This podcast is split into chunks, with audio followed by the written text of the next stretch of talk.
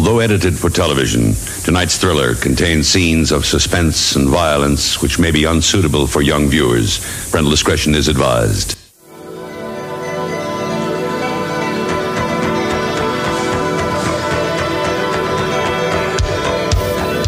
State of the art Japanese animation.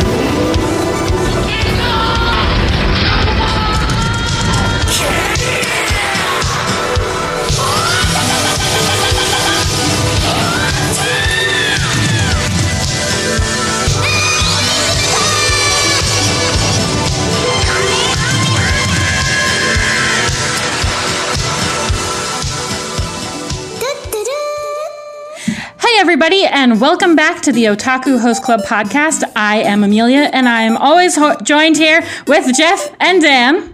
and sometimes joined with Christella. And Christella's on today. Hi. We have a super exciting episode that I'm really excited about because I know everything and everybody else knows nothing. I, I'm also really excited today because, as as was discussed in the Discord, I finally got a new phone. しもーし大丈夫ですか？Yay. You'll never believe what I've discovered with this new phone. What is it? Dan? Bitmojis What could it everywhere. possibly be? I've discovered Bitmoji. I've been I've spent two hours this morning spamming everyone I knew with endless Bitmojis of myself in a dog suit. I got such great compliments as welcome to 1990 or welcome to 2016. Yeah. Yeah. And wow. I'd like look, a pat on are the so back for that joke. Mm, that was good. That was on point. I think my mom still uses Bitmoji. That's about Yeah, I've, I've only Jeff and Kara are the only people I know that use Bitmoji, but I'm I'm hoping I can get some more converts to giving away their privacy. It's like, yeah, a random app. You can totally have my picture and a key log of everything I text and access to all my contacts because I definitely need a picture of me in a dog suit and Kara, you know, frolicking through the uh, through the hills, you know. Yeah, I really love the uh, emoji that you guys sent of you and Jeff having a pillow fight. Yeah. yeah. that one was amazing. it's pretty good. We good. got to do like real life copies of these scenes. You know, the Bitmojis. Reinterpret them. oh yeah, you should do them. side by side. Yeah. It's like the uh, old and new pictures, like the of like the mom and dad as kids, and then they do it as adults in the exact same. You know what I'm talking about? Like Oh, they recopy, I love they it. reduplicate. Yeah. I love those. It's also very art imitating life, life imitating art. Hmm. Hmm. I don't know if Oh, we want to push art very topical. philosophy on on memojis or Yeah. bit, bitmojis. Well, you know, I've, I was, I was, uh, I mean, I was cackling at the uh, at the phone store because I could have all my apps simultaneously on my phone. It's like you're telling me I can have Tinder and Crunchyroll at the same time, and they're both gonna work. That's crazy. You're like, this is this is this is so crazy. As long It's as the. Crunchyroll app actually works. It does. I watched an episode of anime on it last night before I went to bed, just just cause you know. Nice. It's crazy. Yeah, and I uh, yesterday I, I went to go see that band Electric Chair. They were playing this Thrasher skateboards weekend after party thing, and I there was somebody uh, skating down the sidewalk in front of the venue and riding up a uh, uh, one of them big construction signs, one of them big diamond construction signs. They had laid it out so it was at an incline, uh, and it was jumping over a couple of them big orange uh, blockades. You know, so it was, it was cool. And I, I took out my phone and filmed this guy doing this so I could text it to Amanda too. And I was like, dude, I've become one of these people that records things on their phone. Oh my god, I'm- you have I'm enough out of- space. Um, I know. And I, a, not only did I not have to delete anything to do that, and B, it actually worked. Uh, but now, like, there's nothing stopping me from from being one of these people that just records stuff and takes pictures all the time. And Oh my god. like, um, it, is that gonna is that gonna suck me out of the moment? And I'm Who I are gonna you, be- Dan? yeah. I know. am I going to be no longer like living in the present, but I'll be living from behind the screen? This is uh, this is something I have to grapple with. Yeah, you you can officially embrace your foodie in inside of you. Yeah. I have um, some really uh, f- helpful tips if you want to take really good food photos. Oh yeah, Yeah. Oh, that's cool. I'm gonna have to. Yeah, we'll we'll we'll touch base on this the next time I do a Mm-hmm. a real food road trip. Eric and I are planning on going to Chicago, but I don't know when we're actually going to do that. But I think Mm. that's going to be next for us as a weekend in Chicago. Nice. Yeah, um, in our Discord, CT CTH LSE uh, called you out on your with your phone. he listened to our Susan May episode and was like, "Yeah, uh, I didn't know that was the most important thing." You know, in the in the immediate was that you had an old phone, something like that. Well, I was, you know, I asked the Verizon store employee who was a uh, like early to mid twenties Romanian guy. I was like, "Oh, is there like what's the oldest phone that's come in? Has somebody come in with an older one than mine?" And he said that somebody came in with an iPhone five within No. the last year. No, I don't believe that. That's Were what he said. 80? I was, Were they I was, 80? yeah, I was like, damn, dude, uh, that that kind of hurts. I, I thought I was gonna be on top, but there's always somebody better than you. Fuck. Dude, iPhone 5, that's a major jump. Yeah. yeah, Yeah, and he said somebody brought iPhone- in and I had an iPhone 4 in 2009. well, he, he said somebody brought in an iPhone four, but it wasn't functional and they didn't use it. It was just to show it off and like oh. be like, oh, look at my old ass iPhone four. I still I still have my first iPhone, oh, that's cool. the iPhone 1. Damn. Damn. Oh yeah, On Hell the yeah. cutting edge. Amazing. Yeah, it's a museum piece. It's a Yeah, it's, museum piece it's really now. tiny. It's very tiny and has a home button. Yeah. Weird. Yeah, well, I, I hate how this new phone. I, you know, I can get by without the home button. Although it is it is true. Is I think you pointed this, or maybe it was Kara that pointed this out that uh, when your phone freezes or an app freezes, it's way like you need that home button just to spam. To you know, it's feels good. Um, without the home button, it's trickier to try to you know like easily get out of an app and vent your frustrations. Um, but what really gets my goat is that there's no headphone jack. That's fucked up, Oh shit. and I don't under I don't understand why these tech. Well, and also the the uh, the OtterBox is shittier than the one I used to have. I was talking about this with somebody at the gig yesterday. Why are the OtterBoxes getting shittier as time goes on? That's fucked up. And why don't they have headphone jacks? Did you get the you know- fancy OtterBox or did you get the base model OtterBox? Uh, I think I got the base model one because the fancy one comes with the belt clip, right? I'm not going to use the belt clip. No, it Uh, doesn't. my dad does. You're lying. I don't believe that. I don't believe that. I've seen the belt clips too. Yeah, I could, I could totally, Ew. I could totally see you wearing a belt clip though, Dan. Uh, yeah, my dad, my dad does. I get old people. You know, they need security. Yeah. Yeah, old old people are allowed to do this kind of stuff, but Yeah. we're not that old yet. No. No, Jesus. I, I still got, I still got twenty years before I qualify for a belt clip. Another news: I went to a wedding yesterday. Oh, Friday. hell yeah. Yeah, uh, my uh, little brother. He's uh, well, he's not so little anymore, but he got married. He's like mid twenties, I think now. Yeah, it was a whole like family reunion of people I've never met before. So that was it was uh, fascinating. I hugged like eight aunts in a row. Oh, wow. Wow. people I've never met before.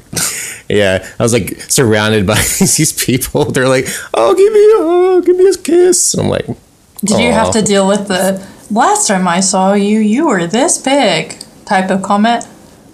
"Nah, not really." Uh, so I don't really talk about myself much on this podcast, but uh, I'm adopted, and I uh, haven't met most of my family. I've met like in the last ten years. I've met my mom, my dad, and my brother and sister.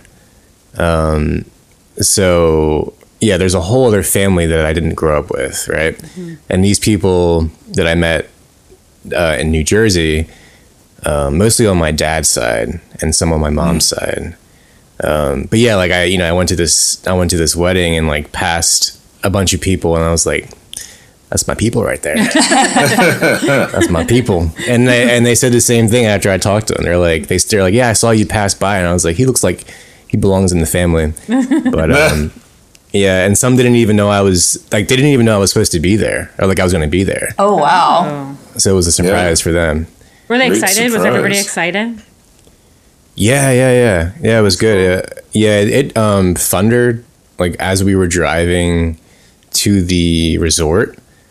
Um, so they moved it from outside inside. It didn't even rain, but they were like, you know, taking precautions. Um, but uh, yeah, it was a good. It was a great wedding. It was like highly. It was a. It was like high capacity, but also expensive. You know, there was a lot of good food um, a lot of roses, and the roses aren't cheap. Weddings are fucking expensive, and I don't want to get married because of this. You gonna get married in the ma- parking lot. You could just get married like how John and I did. We just did it in some lady's foyer and and her like house, and then and then we had a pizza party. Yeah, it only it only has to be as expensive as you want it to be. I feel like if me and Steven got married, it would be very secretive and nobody would know until like two months later. Yeah. You know, y- y'all killing me with this shit. I've, I've spent my whole life. You know, I'm I'm known for my public speaking. I'm waiting to give all these best man speeches and talk Oh, about yeah. how much I love all my friends and I love these these different couples in my life. But everyone I know either eschews marriage or they do these like really like, oh, we got a courthouse wedding with only our parents there and that's it. And it's like, Well, you know, the best your man think of your friends that love you. The best man speech comes at the rehearsal dinner. Right? Isn't that how it's supposed to go? Yeah. Well, I wouldn't know because I've never had an opportunity to make one because all my friends keep getting married without me. Oh, I'll, I won't get married without you, Dan. I'll, I'll- Thank hey, you. when I, I when we renew it. vows, And then I'll I'll record it on you. your phone. Okay, thank you. I appreciate it. I'm waiting. I'm waiting in the wings. I got Christelle, I got all sorts of things to say about how much I love you guys. Did you have like anime? Did you have anime music playing, Christella, No. during your wedding? No, we had Seal's "Kiss from a Rose." Oh, hell oh, yeah, oh, even Batman. That was yeah, that was our wedding song. Dan's gonna have Gal- Legends of the Galactic Hero theme song play Oh my god, when he's, that when was he's on- walking up this, walking up the alley. Yeah, played on piano probably doesn't even sound like it. Yeah. Oh, that'd be cool. That'd be cool. I want to do that. Have random anime music that I love. the theme song to Orimo. Of JoJo, a JoJo's Bizarre Adventure theme melody. Oh yeah, group picture our of all beloved- JoJo my- poses.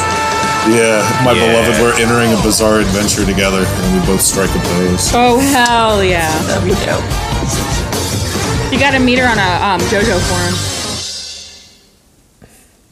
Yeah, well, which JoJo forum? I'll hop, I'll hop onto it. I don't know. I assume there's a Reddit for it. I don't know. No, my Reddit discovery has been LinkedIn lunatics. That was what I was oh. spamming people yesterday. Was deranged LinkedIn posts. Oh my god. I can only imagine. Yeah, if anything, if you if you listen to this podcast, if anything, you should your takeaway should be don't give Dan your phone number. Blow you up with dumb shit randomly. just imagine me lying in bed until like noon or one p.m. being like, I should text Morgan fifty bajillion LinkedIn lunatic memes. You know? Yeah, this could be a Patreon tier, you know. Personalized message. Yeah. Love it. Well, um, speaking of personalized messages, Mm-hmm. let's get into today's episode, which is the Chat GBT episode. Yay! Yay! Our Hey. official fifth member of the podcast. Yes, um, and better and faster than anybody, any one of us. I know. gonna have I, I, it speak for me now for the rest of the episode. yeah, yeah. We have enough content that that could actually happen. Our voice is just deep faked the whole time. so we're a little late to the chat GBT game, but um, I have a couple of things that I asked Chat GBT to come up with since we are an anime podcast and we love talking about anime and discussing like hot topics, random discussions, that kind of stuff. So, um, I at first when I was I was just like testing the chat GBT waters and I was like asking them to come up with uh three anime discussion topics for our podcast. Um, for an anime podcast not just like any not just like a random anime podcast not like specifically ours but then i also ask them to come up with uh, anime topics for specifically our podcast and those ones are lit- are so wild um, that they fit so well into our actual like programming.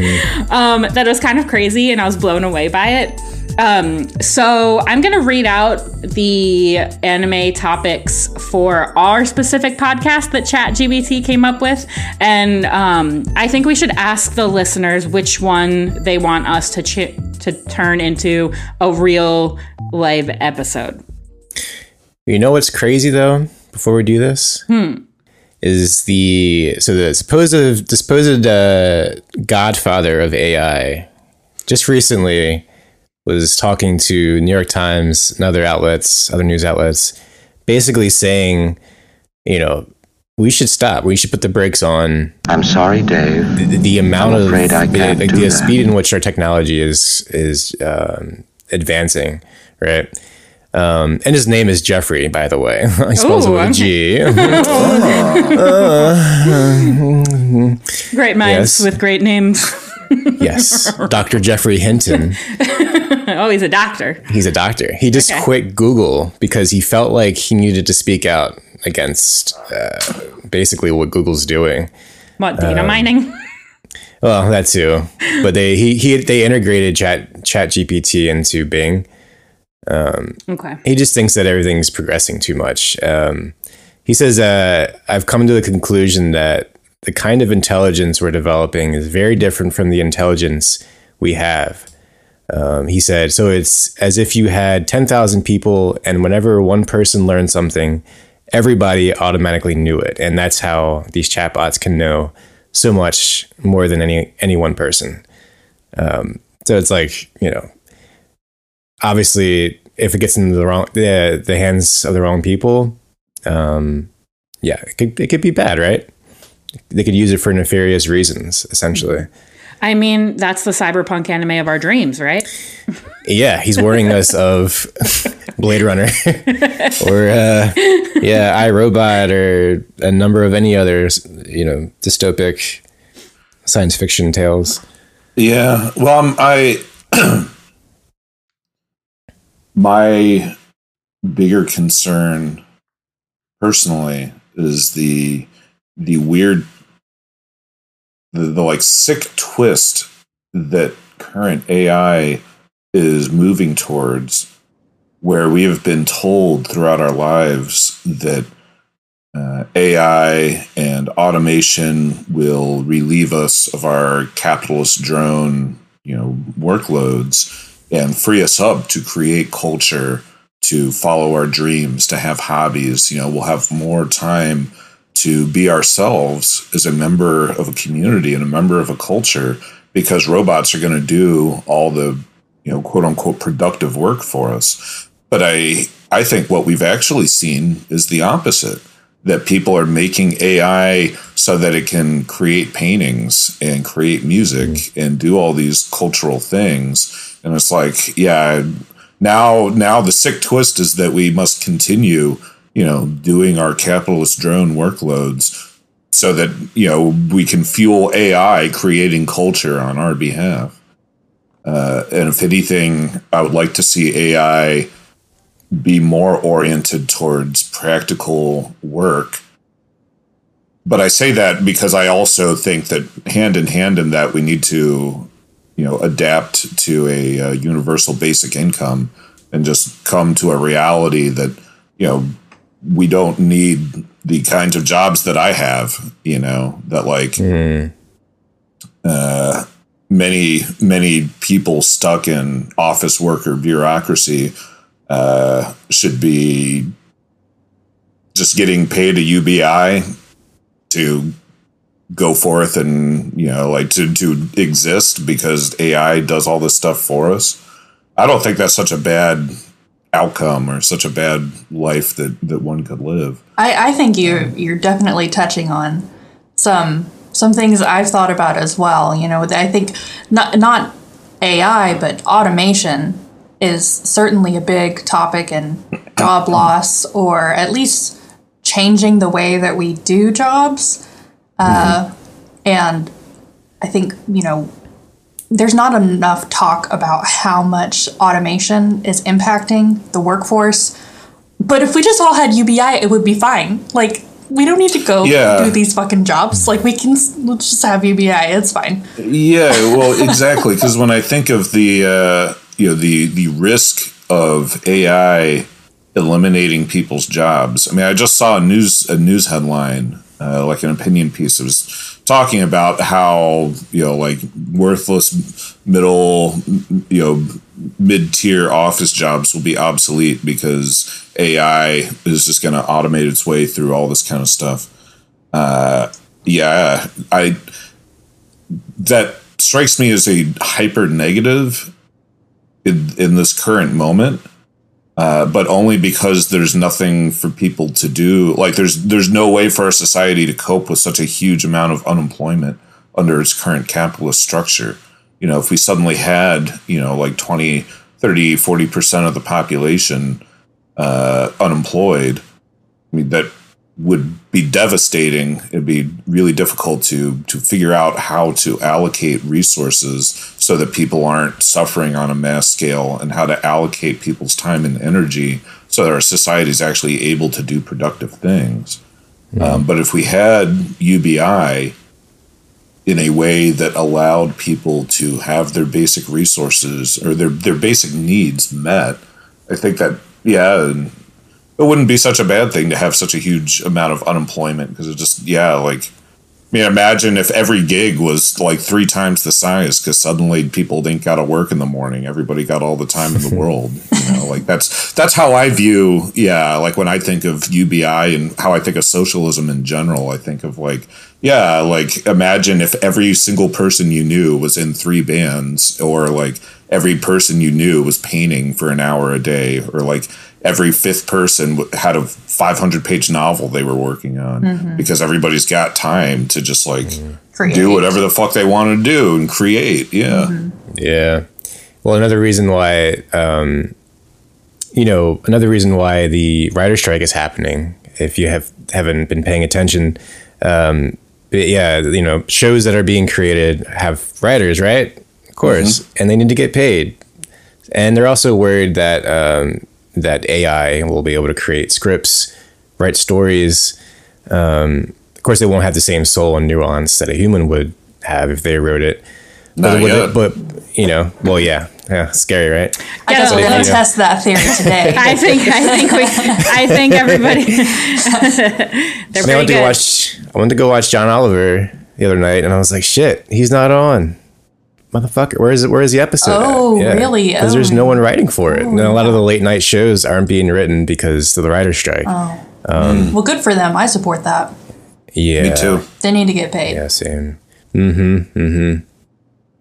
Yep. They. I mean, without them, the the shows are shit. You know, like Breaking Bad. I'm rewatching Breaking Bad, and uh, uh, there was a writer strike when it was the initial first season was being uh, produced, and because of the writer strike, they paused and they wrote um, Jesse Pinkman back into the script. Like he was supposed to die off basically in the first season. This is not a spoiler, by the way. And uh, if if they hadn't had that break, the writers would have just kept him off. They liked him so much, they kept him in the in the show. That would have been Yeah. a tremendously different show. Yeah. if Jesse Pinkman had died in season one. Mm-hmm. All right. Well, All right. well, we have AIs writing for us right now. Yeah. Let's see if We they do. have any human nuance. What do they have to say? Yeah. So I asked ChatGPT to create three of the hottest topics in anime right now that the Otaku Host Club podcast could discuss on their next episode. Yeah. And the first one is the rise of isekai, exploring the phenomenon and its impact on anime. Oh my god. Okay, that's fair. Isn't this what Mr. Gigguk talks about all the time? Mm-hmm. Yeah. And Christella, it's actually taken away your job as well because it's written me a synopsis of the episode. Excellent. Excellent. And, wait, it, it already did all the exploring for us. Well, it ju- it gives us like a um like a synopsis of what we've talked about. Oh, oh you're fired. Like yeah, You're like fired, Christella. So it's, it's also got you. It's also written a summary of, of, Yeah. the, of what we're going to talk about today. Excellent. yeah, yeah. Like, You know, it- it- instead of the abyss, it's it's the producing. It's like the longer you stare into the producing, the producing will produce back at you. Oh yeah. God. Okay, so in this podcast episode, the Otaku Host Club dives into the popular trend of isekai anime. They discuss the concept of isekai, where characters are transported or reincarnated into fantasy or game like worlds, and its increasing prevalence in recent years. The hosts examine the reasons behind the genre's popularity, exploring its appeal to viewers and the ways in which isekai stories have evolved and diversified. They also analyze the impact of isekai on the anime industry and its influence on other genres and its potential for future developments. Hmm. Damn, we smart. I Yeah. think this, this may be giving us a little bit too much credit. that's, that's, that's very structured and organized. Yeah, but I mean that that's a totally reasonable thing to discuss. We're putting these up to a, an audience vote, right? I mean, if Yes. the audience vote for us to discuss isekai, I welcome that. yeah. I don't like isekai, but what do I know about isekai? I'll, I'll dig into it. Let's do it. Let's go. My only um, stipulation with this uh, is that it talks about reincarnation too, which I think isn't a completely separate genre, which I don't think falls under isekai. That's the only thing I was Ah, thinking when I was reading. I was like, reincarnation to me is something completely different because you're Yeah. not being you're not being transported to another world. You're being reborn into either a different world or the same world. like Cinnamon Nobunaga. He's he, Oda, Oda Nobunaga gets Yeah. reincarnated as a dog. I think he gets reincarnated into a Shiba Inu. oh, is that is that the one where like the girl the wait? There's like a lot of sexual tension between the girl and the dog. Oh, I don't know about No, that. No, that's Inukai. Oh. Okay, okay, okay. I watched I watched a YouTube video about it. Oh, I was like, did you watch it? Because it's crazy. I couldn't get past episode one. It No, it was- I, I oh, didn't. it gave I- for you. it gave me the ick real bad. You know, well, when you say it like that, maybe I will watch it. I can only imagine how far I'd get into the uh, kennel. What's the, the kennel one? Yeah, well, I think there's a difference between like Oshi no Ko, where you know have two characters that are reincarnated, right? Mm-hmm, They don't change worlds, but Mushoko, Mush, yeah, Mushoko's uh, Tensei. Is that the am I thinking the right show? Yeah, you are Mushoku Tensei. Tensei, yeah, and uh, so that the main character, Gets reincarnated to another, a- A, different world. yes, to me that's still an isekai though. Oh yeah, I don't. Yeah. Uh, that to me, that's not an isekai because he didn't get like. um He is. He's not like the same person transported. He's like becomes a different person. If that makes sense. But he, but they always show his physical form the way he used to exist, the way he existed in the in the real world. You see his he's like naked and he's talking to like a divine uh, being God or whatever whatever it is. That's why I think okay maybe he's he's still inside the body mm, mm, mm. of the new character. Yeah, I don't know. I, I guess that's a whole a different gray topic. area.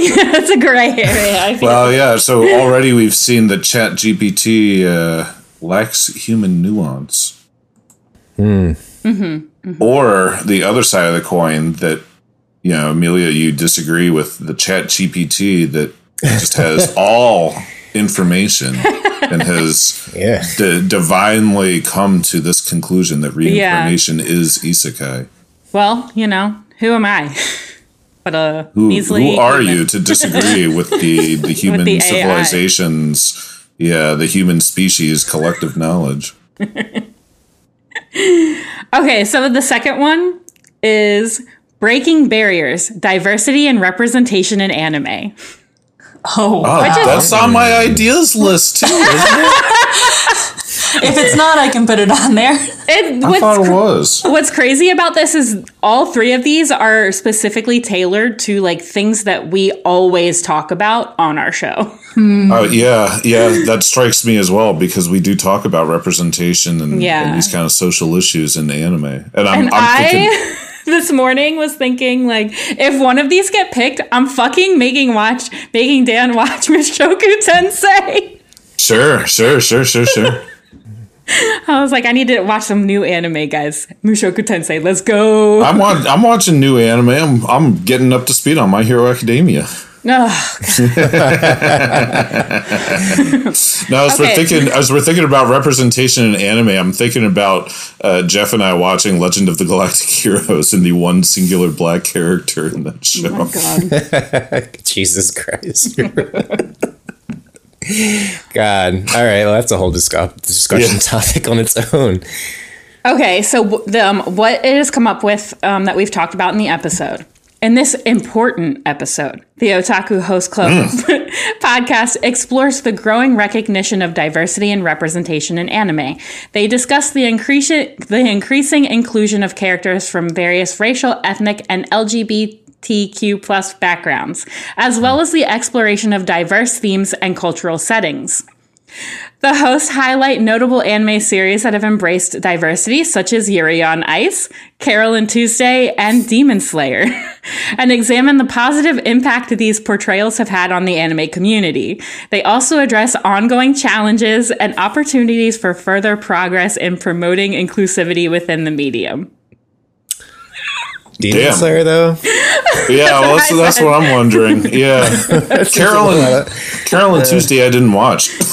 I think But I watched Demon- Carol Demon and Tuesday. Slayer. I think that was it, it. Wasn't it about like two street performers, like musicians? Yeah. Oh yeah, Yeah. that one was pretty cute. Was pretty good. It was cute. Well, okay. the great okay. through line between with that show is the fact that uh, it's about AI generated music. Yes. and Oh, how yeah. that is how it you know it differs from shit. real written music from a human being. Okay. Much like um, much like um, Vivy. Vivy. yeah, Yeah, I was Yeah. kind of. Yeah, interesting. Okay.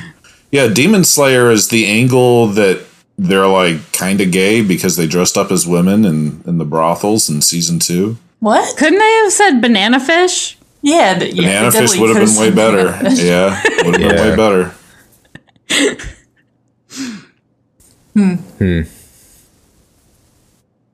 I feel like Especially we 'cause it- could pick like way more. We could pick better examples. Yeah, yeah, we could. maybe this. I'd like to talk about Blue Period. Oh, I think I think what ChatGPT is trying to tell us is that demons are real and that and we that need they are included and you know acknowledged and included in Demon Slayer. Mm-hmm. Well, I Most media just ignores this entire life form, life form altogether. maybe it's also trying to replicate how I try to highlight the big shows that you guys talk about when writing the summaries. Uh, Maybe. that way, when it shows up in search results. Oh, that's Oh, actually true. Is playing that that long term search engine optimization game on our behalf. yeah. Hashtag demons are real. Yeah. Which, which, by the way, all the all the hashtags I put in for the show is like shows that we have referenced, and so far I've put My Hero Academia in every single fucking show. Yeah. now we're talking. People are gonna be so disappointed when they come to the show and only one person likes my hero. We're gonna say stop talking smack about Deku. I know. Yeah. And we're gonna say nah. Hashtag Deku's a man. Sometimes if you guys go on and on for for for, for a particular character, I also put that character's name in there. it's quite frequently Bakugo or Deku.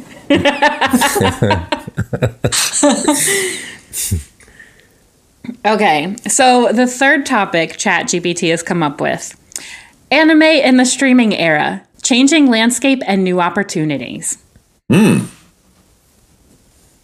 That's kind of what we just talked about. I know, right? Isn't that kind of creepy? Because it's, it's a little offshoot of the OVA episode. Mm-hmm. Okay, so in this podcast episode, focus on the transformative impact of streaming platforms on the anime industry. The hosts discuss how platforms like Netflix, Crunchyroll, and Funimation have changed the way anime is produced, distributed, and consumed. They explore the benefits and challenges of streaming, including the globalization of anime, the availability of vast hmm. libraries of titles, and the rising the rise of simulcasting. Additionally, the host examined the influence of streaming on the creative process, anime production trends, and the increasing international fan base. They also speculate on the future of the anime streaming and its implications for the industry as a whole. You know, I feel like I've heard this episode in in many other uh, arenas, like basically section by section. Yeah. We talk we talk about this a lot, I feel like. Yeah, I feel like we, it's kind of like ingrained in how we think of anime because we uh, came up with anime when it was on physical media and mm-hmm. we are now consuming it through streaming mm-hmm. platforms. Mm-hmm. So it's kind of like it's just creepy how on the nose ChatGPT was about all three of these. Hmm. Yeah. So did you did you add like did you feed it information about us beforehand? No, so the only so I'm gonna read you It, the it just already knew all about us. holy crap! Well, okay, so for ChatGPT to work the way you want it to, you have to give it specific stipulations, and I probably will get more in that um, into that when um, I read everybody's uh, tailored anime. Um, but like you can ask it whatever you want, but you're not going to get like a specific result unless you ask it specific things. So um, the first uh, the first thing I asked it was come up with three topics for an anime podcast, just like a Yeah. generic anime podcast. Um, and it came up with these three. I'm not going to like read the synopsis or anything, but Yeah. um, the first one was exploring the world of shonen, unraveling the epic battles, and inspiring heroes. Um, the second one was anime soundtracks, unforgettable melodies, and musical magic. And the third one was anime adaptations from manga to screen.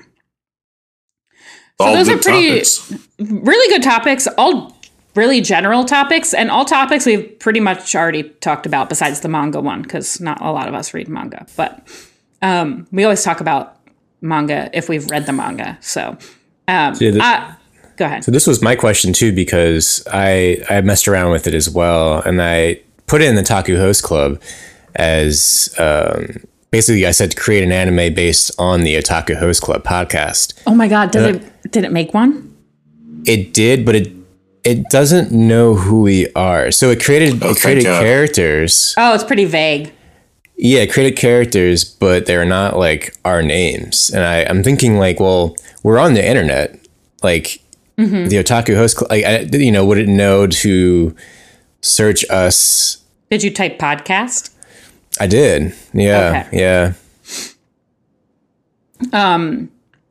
Yeah, so I, those that was what I first typed, and I was like, eh, and I just wanted to check it to see if it's pulling just from like random shit on the internet, um, or if it's pulling like specific things from the internet. So then I asked it, what are the three biggest misconceptions about anime? And it came up with obviously the biggest three, which are anime is only for kids, anime is always always about fan service and ecchi content, and anime is a homogenous genre um, which are are that. And I was like, um, let me test it and let me type in, come up with three topics for the Otaku Host Club podcast to discuss.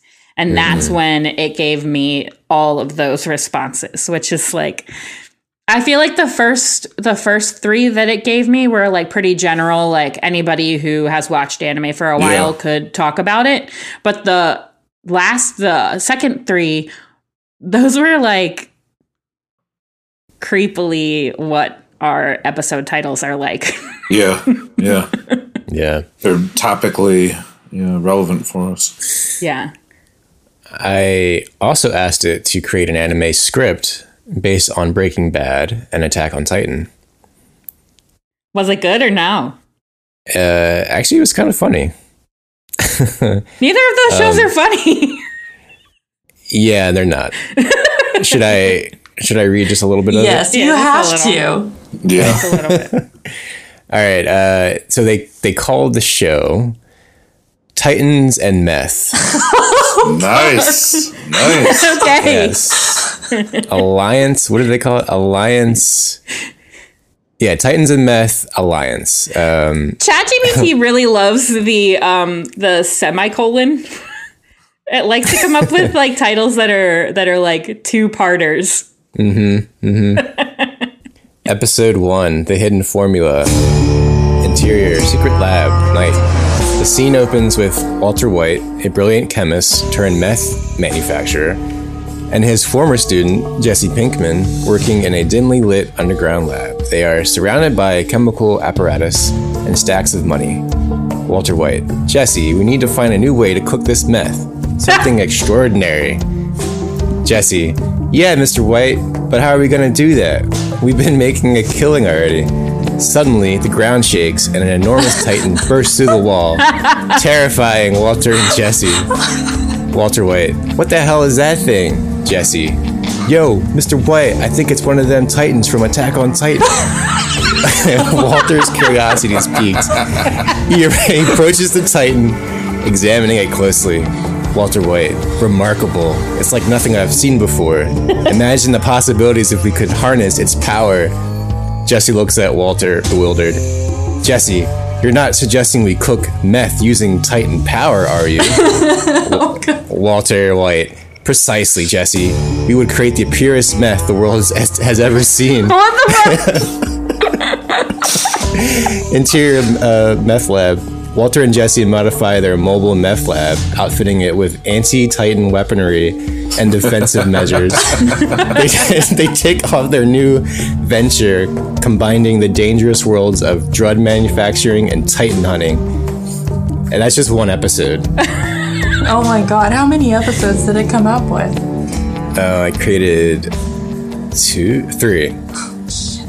We might have to have a table reading. Yeah. Yeah, I, th- I thought this would be a great idea for like a p- for a panel at a, at, at a convention. We would just mm. like have people come up and read their lines. Yeah. Like- oh, you know what? I went to a cool panel at A-Kon a couple years ago, and they were reading Sonic fan fiction, and oh. that, that's all it was. It was a table reading of Sonic fan fiction. so you can definitely do that. That's a doable. When you say concept. at, at A-Kon a few years ago, do you mean that the A-Kon we were all at together? yes. Because didn't I go to that with you? Oh, did you? Oh, yeah, you did I did. actually. Yeah, yeah, you did. Yeah, that was bizarre. I was like, wow, you can just Yeah, make, a, make a panel based on fan fiction other people wrote and just get people to read it, and that's a panel? Okay. Well, I think A-Kon hmm, got some standards going on there. But yeah, that was an experience for sure. Yeah, hmm. we'll have to. What, so what do you think? experiment What do you what do you think a Titan power means in this context? Yeah, are they going to use like spinal fluid to make meth? And then Ooh, why I would like it be pure? Why would it be more pure than like anything else? Because, Because the big. Titans are pu- because the Titans are purebloods, right? Yeah. Also, the the I don't think the, so. I don't think so. the meth in Breaking Bad is like one of the one of the catches is that Walter makes the purest meth. Like it's like 90, 90 whatever percent pure. Oh, Oh yeah, that that's a big angle of the TV show. Yeah, Yeah, versus like street, you know, where it's like fifty percent or whatever it may be. yeah. When Jesse was putting hot chili pepper into the meth or chili powder into the meth, that was his signature move. And Walter was like, "Why are you doing this?" it's a brand. But are the the Titans are are pure blooded? Uh, what's what's the ethnic minority in Attack on Titan? Ifris? No. What? Eldians? Eldians, yeah. Eldians, Aren't the Titans? Yeah. Aren't the Titans? How did Titans? I know? Uh, aren't the Titans pure-blooded Eldians? I don't think so. I think they just have to have some Eldian DNA.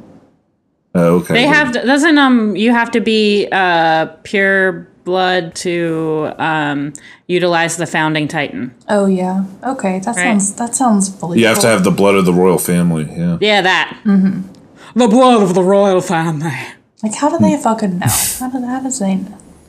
You know how many people could be related to the royal family? So many.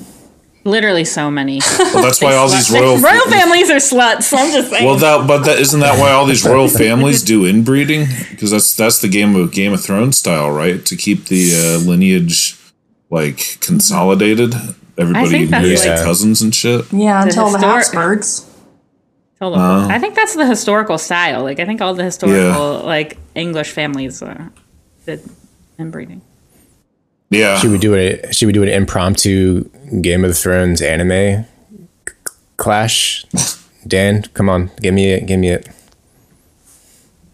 Uh, give you the prompt. Yeah. Yeah, give me a. Tell me what. So, so create a whatever, like script. Yeah. Uh, for an anime. Create a script for a three episode anime, three episode isekai anime that takes place in the world of Game of Thrones and involves incest. Oh no. That might that might be a trigger word. There are a couple things you can't um, ask ChatGPT to do. Oh well, okay. Surely that's you could ask it to write a script that has incest in it, though. You could um, you could get around that like that uh, buzzword by calling it or whatever. It's, involves cousins of the royal family getting married to each other. Yeah, there you go. There you go. There you yeah. go. And then getting married, we'll just put in quotation marks. You know, like because like wink, wink, incest. Yeah. So whenever they say getting married, you know what's happening. Okay, that's- I'm sorry, I cannot create explicit or adult content. There you go. Oh. I'm also really looking for adult content. I'm just yeah. What about just yeah, why is it? isekai? I think Game of Thrones is adult content. Yeah. An isekai. Well, I don't know. That would be an easy one. Anime based in the world of isekai. That's just like mm. restaurant from another world. easy. Thrones of the New World, Oh, okay. a portal to Westeros, episode one. Hmm. Scene one. The story begins with our protagonist, Haruki, an avid gamer, sitting at his computer playing a popular virtual reality game based on Game of Thrones. Damn. As I'm he liking. completes a difficult quest, his room suddenly becomes engulfed in a blinding light. Did he sneeze? uh, arri- arrival in Westeros, scene two. Haruki awakens in a grassy field, surrounded by medieval scenery. Confused, he realizes that he has been transported into the world of Westeros. Determined to survive and find a way back home, he sets out on a journey. Hmm. Encounter with Arya Stark. While exploring a nearby village, Haruki stumbles upon Arya Stark, a skilled assassin. Initially cautious, Arya becomes intrigued by Haruki's mysterious arrival. She agrees to help him navigate this new world, believing his what's up, knowledge of technology Stark? might be useful. Mm-hmm. See, this is different than this doesn't actually have like dialogue. Huh. Isn't that weird? yeah. It goes up to, it goes up to scene script? five. Yeah. Interesting. Why is this different than the last one? See, it's very specific. It is Yeah. This this sounds really boring and pedantic as a TV show. like, isn't this just like a total genre exercise, isekai? Well, this is also the trap of AI, right? And, and machine Yeah. learning a- as we are right now. You have to be specific about what you want. It can Yeah, do it, make but you make have an to say it right. exciting, emotionally fulfilling character-driven mean- isekai. Well, I could. we can just get into what I what I asked um, yeah, to do. Yeah, um. So, for uh, for this part of the episode, I asked ChatGPT to create an anime um, based on each one of our individual like um, things that we like about anime, like our top five things we like about anime or whatever. So, um, Christella's is the one I did first. Um, and I asked it to create an anime with themes of gore and drama with thought provoking scenes in the vein of Hellsing Ultimate. Ooh. Okay. Oh my god. And the response is kind of long. It gives you a synopsis, it gives you like setting. oh, you asked you, that. Yeah. Oh, okay, it didn't spit That's that out. That's what. I. Okay. Yes. No, I asked that. Okay. and um so he, it gives you like art style and like how it's supposed to be viewed and everything so oh, okay, let's go. The title is crimson requiem Oh, Shit. Nice, nice. okay That's the like synopsis a bad metal band. right okay in a world plagued by supernatural creatures and political unrest, a secret organization known as the Order of Shadows fights to maintain balance and protect humanity. Led by the enigmatic and ruthless leader Lady Seraphine, the organization carries out missions to eliminate su- supernatural threats and lethal with lethal efficiency. The story follows Rei Kagami, a young and skilled agent of the Order of Shadows who possesses a dark past. Haunted by his tragic experiences, Ray's emotional turmoil fuels his relentless pursuit of justice. During a mission to eradicate a powerful vampire clan, he encounters a mysterious and alluring vampire named Alicia. Instead of killing her, Ray takes her captive, intending to use her to gain information about the vampire hierarchy. As Ray delves deeper into Alicia's world, he becomes entangled in a web of conspiracies and ancient blood feuds. The lines between good and evil blur, and he must confront the true nature of his mission, his beliefs, and his own humanity. Along the way, he meets a, divi- a diverse cast of characters, including other agents of the Order, supernatural beings, and individuals who have their own agendas. Crimson Requiem explores themes of redemption, the nature of evil, and the consequences of one's actions. The anime combines intense action sequences with thought provoking dialogue, exploring the moral ambiguity of the characters and the choices they make. The gore is used sparingly but effectively, adding to the sense of danger and emphasizing the gravity of the conflicts. The art style and animation captured the dark and gothic atmosphere reminiscent of Hellsing Ultimate. The soundtrack features haunting melodies driving orchestral pieces and powerful vocal performances, further enhancing the emotional impact of the series. As the story unfolds, Crimson Requiem forces viewers to question their own preconceptions about right and wrong, and to ponder the complex motivations and inner struggles of its characters. It serves as a dark and captivating exploration of the human psyche in the face of supernatural horrors. Disclaimer Please note that this is a fictional concept, and as such, it does not currently exist, exist as an anime series.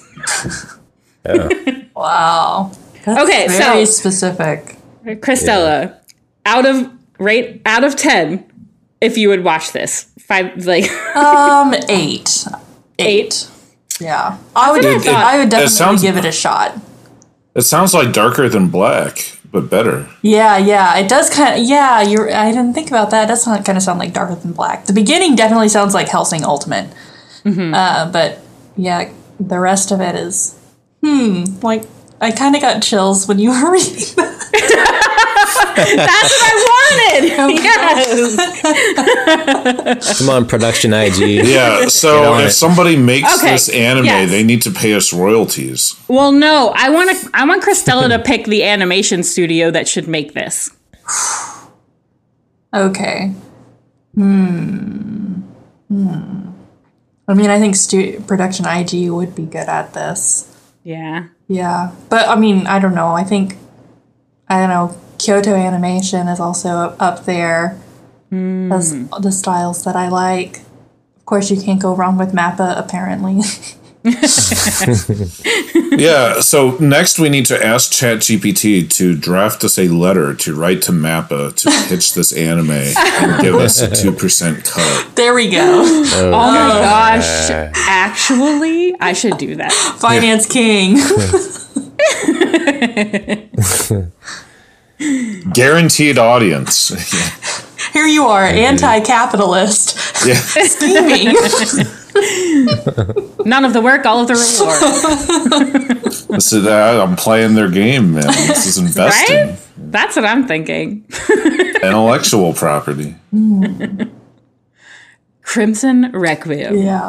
Yeah. I mean, I would if if it was titled that, I would be like, what's this anime about? Right? I, a lot of the a lot of these I was like, damn, I'd watch that. Yeah. I give that the three episode rule.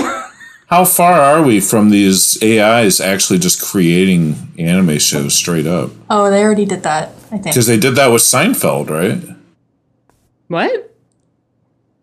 They had they had this like ongoing AI generated Seinfeld, uh, but they had to take it down because it started getting anti-Semitic.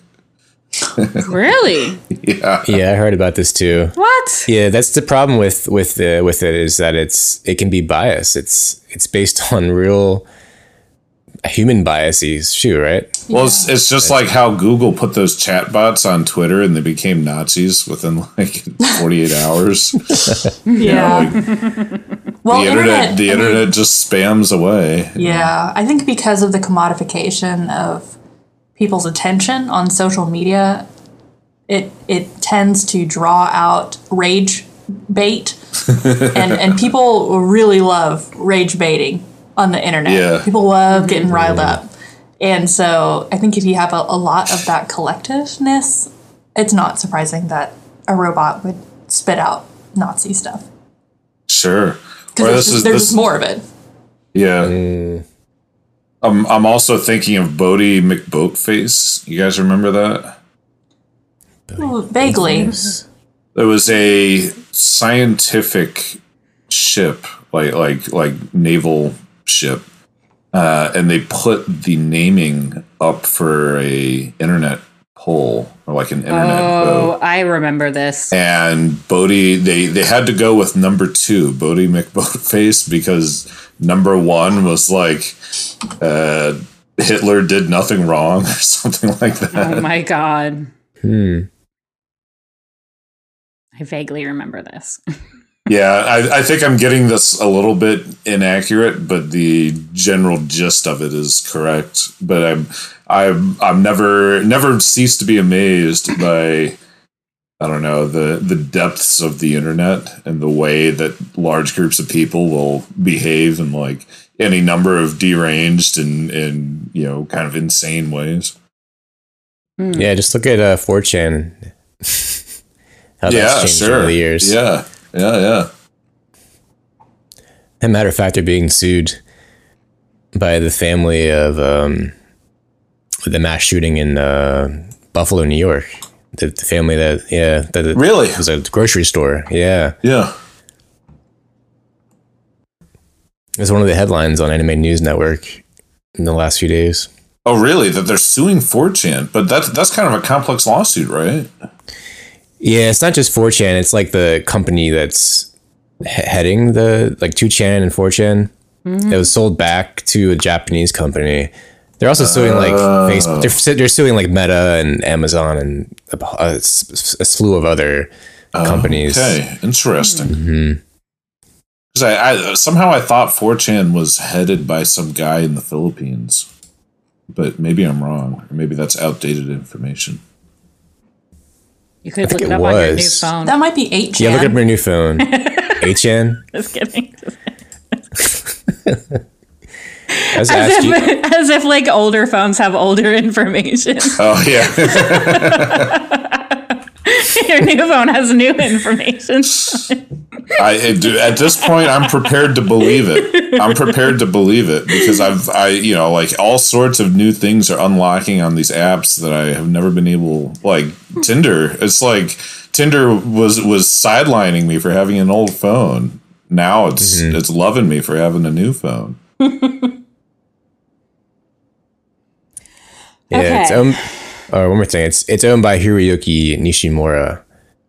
Um, he was the founder of 2channel, which is what 4chan is based off of. Right, right, right. And he sold. So the guy who who created 4chan sold it back. Essentially, like the whole concept back to the guy who started 2channel. That's weird. Sure. It's like a full circle. Yeah. All right, read us another Ag. one, Amelia. Yeah, let's go. Okay, so the next one is Jeff's anime. And mm. I asked it to create an anime that is set in a post apocalyptic world with lots of sci fi and adventure told like stories like Satoshi Kon. and the title of the anime I came up with was Eclipse Chronicles. Oh God, I love it. Okay. This one, I was like, shit, this is fucking good. I'd watch this. Okay. The synopsis. In a desolate and shattered world, ravaged by a cataclysmic event known as the Great Eclipse, humanity struggles to survive amidst the ruins and remnants of their once thriving civilization. Survivors have formed scattered communities and rely on technology salvaged from the past to sustain their existence. The story follows Mia, a resourceful and resilient young woman who possesses an uncanny ability to collect to connect with the remnants of the technology left behind. She discovers a mysterious artifact, a relic from the pre-apocalyptic era, which grants her visions and insights into the past. These visions offer glimpses of forgotten knowledge, untold stories, and even potential solutions to the world's dire situation. Guided by these visions, Mia embarks on a perilous journey across the desolate wastelands, accompanied by a small group of diverse companions. Their goal is to unlock the secrets of the past, find mythical places rumored to still hold advanced technology, and ultimately uncover the truth behind the Great Eclipse. As they traverse the dangerous landscapes, encounter hostile factions, and confront the remnants of advanced technology gone awry, Mia and her companions must confront their fears, unravel the mysteries of the past, and grapple with the consequences of their actions. Each episode serves as a self contained story exploring different aspects of the world, the characters' backstories, and the enigmatic events leading up to the apocalypse. Eclipse Chronicles captures the essence of To- Satoshi Kon's storytelling, blending surrealism, psychological depth, and intricate narratives. The series delves into philosophical questions about the nature of reality, the impact of technology on society, and the resilience of the human spirit in the face of adversity. The art style combines gritty post apocalyptic aesthetics with imaginative sci fi elements, showcasing breathtaking landscapes and evocative character designs. The animation seamlessly blends action packed sequences with moments of introspection, enhancing the emotional impact of the series. The soundtrack of Eclipse Chronicles features a haunting ethereal mix of electronic and orchestral com- compositions, heightening the tension and atmosphere of each episode. By merging the post apocalyptic genre with elements of science fiction and Satoshi Kon's storytelling style, Eclipse Chronicles presents a thought provoking and visually stunning anime that captivates viewers and invites them to reflect on the resilience of the human spirit even in the most desperate of times. Let's go. Damn, so Yeah. out of 10, would you would you would you watch that? Yeah, ten out of ten. 10 out of, right? Yeah, That sounds good awesome. as fuck. That does Yeah, sound like sounds a awesome. cool anime. It kind of sounds like the beginning kind of sounds like Haibane Renmei. Hmm. Hmm. So who would you get to animate this? Um, production IG. Yeah, um, mm, yeah, tough. Uh, you know, I wish. I wish. This sounds like something borderline. I don't want to say Akira, but I kept visualizing a little bit of Macross and like Fist of the North Star mixed together. Okay. But then I also started thinking of the video game uh, Horizon Oh yeah, Oh, okay. Dawn. What is the hell is it called? Uh, there, there's Hori- yeah, there's two. two, there's two. There's two of them. Yeah, I haven't played the newest one. Um, but it's like basically this this this character who is battling dinosaurs that are mechanical, AI generated, not generated, but yeah, controlled robots, and uh, the tech that was being created at the time destroyed the world.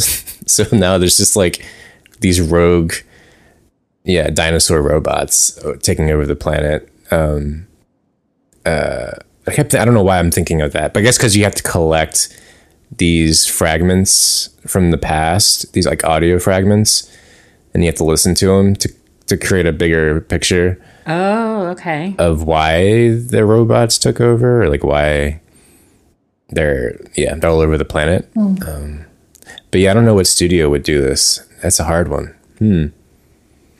I think it should be do you one that that is really good with landscape. With, with landscapes.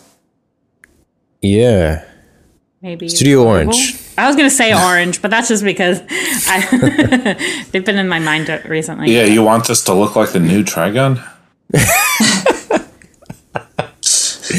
not particularly, but I you know I do I do think orange. I think their landscapes and their set pieces were really really good in Trigun. But I probably would have it 2D animated. Yeah, that wouldn't it wouldn't be 3D. So it's it's going to be a Studio Orange collab with Oh, uh, Production IG. oh, I was gonna say whatever whatever the studio is um, that does uh, fucking the one you like. what is it? Madhouse? No. Uh, um, um, um, um, um, um, um, um, Isaacin. Who does that one? Yuasa. You, no, like the the animation studio. oh, Science Saru. Science Saru. There you go. That's what I was trying to think of. That would be a good one. Yeah. Damn. I don't know why I didn't say that because it's like my favorite, one of my favorite studios right now. The collab would be really, um, really good because like a like a Science Saru does really good like um, like distorting reality kind of situations. Hmm. Yeah. Now call call Masaki Yuasa and tell him we got an idea for him. I'm gonna need you to work with Studio Orange on this. we'll just we'll just you know tweet at him. We'll respond. Yeah, just tweet at them. That's how you get everybody to talk to you these days. yeah. I Yeah. mean, what's their fate? I mean, uh, um, the Shonen Sunday Sunday they got a response from Miss Utena, creator of Utena. I can't think of their name. Whew, I would. I don't know what I would do with that tweet. I would save it. Yeah, that's cool. I would post it So everywhere. it's making me think of everybody uh, tweeting goats at the writer of Vinland Saga and Planetes. And he was oh. on on an interview with Gigguk, with Mr. Gigguk being like, I didn't understand why everyone was tweeting me pictures of goats. I thought, what did I do wrong? What did I do to deserve this? Oh, poor baby. Goats.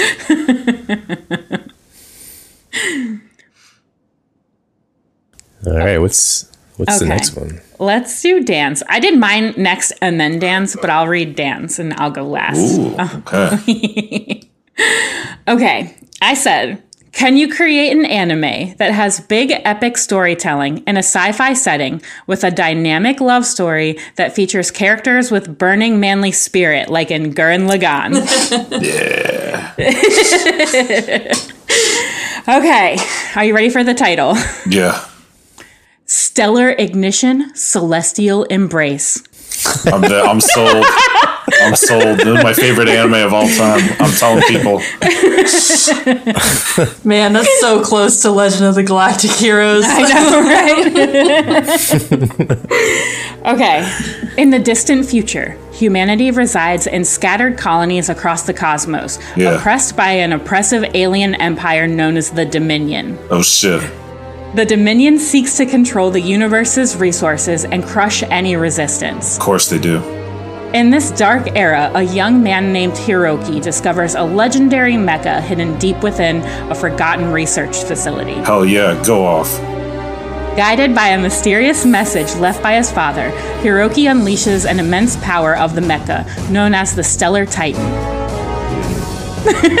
With this newfound weapon, he rallies a group of brave individuals, forming the Starfire Squadron, a force determined to liberate humanity from the clutches of the Dominion. As Hiroki and his comrades traverse the vast reaches of space, engaging in epic battles against the Dominion's forces, they encounter the enigmatic and alluring Ren, a, pi- a skilled pilot with a tragic past. Sparks fly between Hiroki and Ren as their destinies intertwine, leading to a dynamic love story amidst the chaos of war.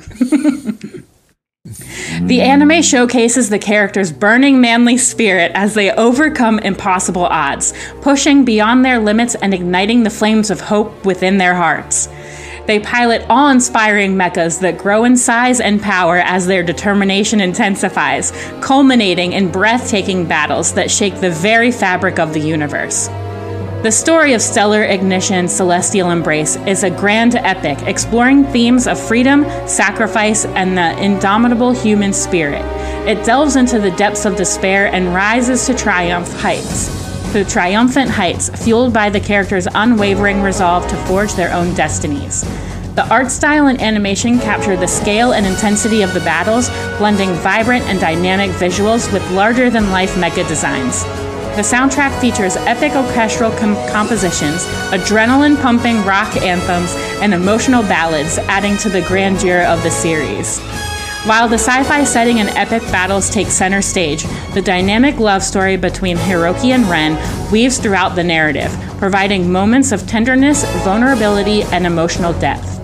Their relationship blossoms amidst the chaos of war, serving as a driving force for both characters. Stellar Ignition Celestial Embrace is an anime that combines the excitement of sci fi mecha battles with a powerful love story and characters embodying a burning manly spirit. It celebrates the triumph of the human spirit against overwhelming odds, capturing the essence of Gurren Lagann while adding its own unique twists and turns. Hmm. Yeah, it'll have to show me what these unique twists and turns are because that was a synopsis of Tengen Toppa Gurren Lagann. but I'm, I'm prepared to. I'm, I'm ready for this to be my favorite anime of all time for sure. Oh, yeah? Yeah. Who would you get to animate? Studio Trigger. Yeah, definitely Yeah. a trigger anime. Uh, yeah. Right? Yeah. No as ifs, soon ands, as or it buts said about that. like dynamic visuals, was like, oh, that's triggered. Yeah, well, this is this is a very trigger like story. I'm glad mm-hmm. ChatGPT got me all figured out. I guess I'm not not so much on the human nuance because it knows what I want. yeah, that that's a ten out of ten. I'm I'm ready to just tell people this is my favorite anime. And what is it called again? Yeah, well, yeah, Stellar. Wait, say it again. Oh, what is it called? Uh, Stellar Ignition, Celestial Embrace. Yeah, I'm, I'm gonna I'm gonna go to Anime Weekend Atlanta, Celestial being like, Embrace. oh, you haven't seen uh, Stellar. Wait, say it again. Stellar Ignition, Stellar Celestial Ignition. Embrace. You haven't seen Stellar Ignition Celestial Embrace? What the fuck is wrong with you? It's the best anime I've ever seen in my life. S I C E. That would be its um Sice. Or Sice. Psych. Or Psych. Wouldn't be its. You haven't you haven't even seen Sice yet? Give me a break, man. What the fuck's rock you been under? It's the best anime Okay. in the game. So now we need uh, OpenAI DALL-E to create an image for these anime shows. Oh shit! Can you do that? I think so. Yeah, you could. You could. You Oh could feed God. it that. You could feed it that paragraph. What do you need to do with that? Because I want to know what they look like, and I want to post them in our Discord. later. Yeah. Yeah, yeah. We need that. We need those visuals. We need to start with a detailed description. All right, I what- will- what's I'll we'll pin we'll put a pin in that one. yeah? I'll send you stuff later. Oh my god, I need to know what these are like. Cause mine, the one that came up for me, I'm like, shit, this is my favorite anime. I don't, I don't know whatever anime is I've watched before, but this is it. I need to know what these look like.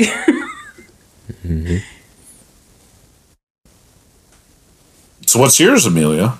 Okay, I'm trying to get to mine. Okay, here it is.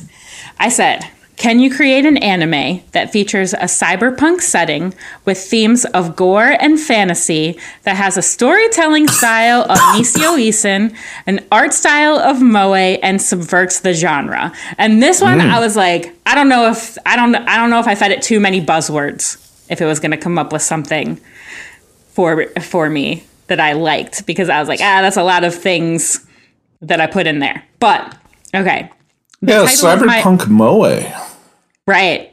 I mean, who would have thought? That's very specific. Isn't it so specific? Um, the title of my anime is Cyber, Nes- Cyber Nexus Discordant Dreams.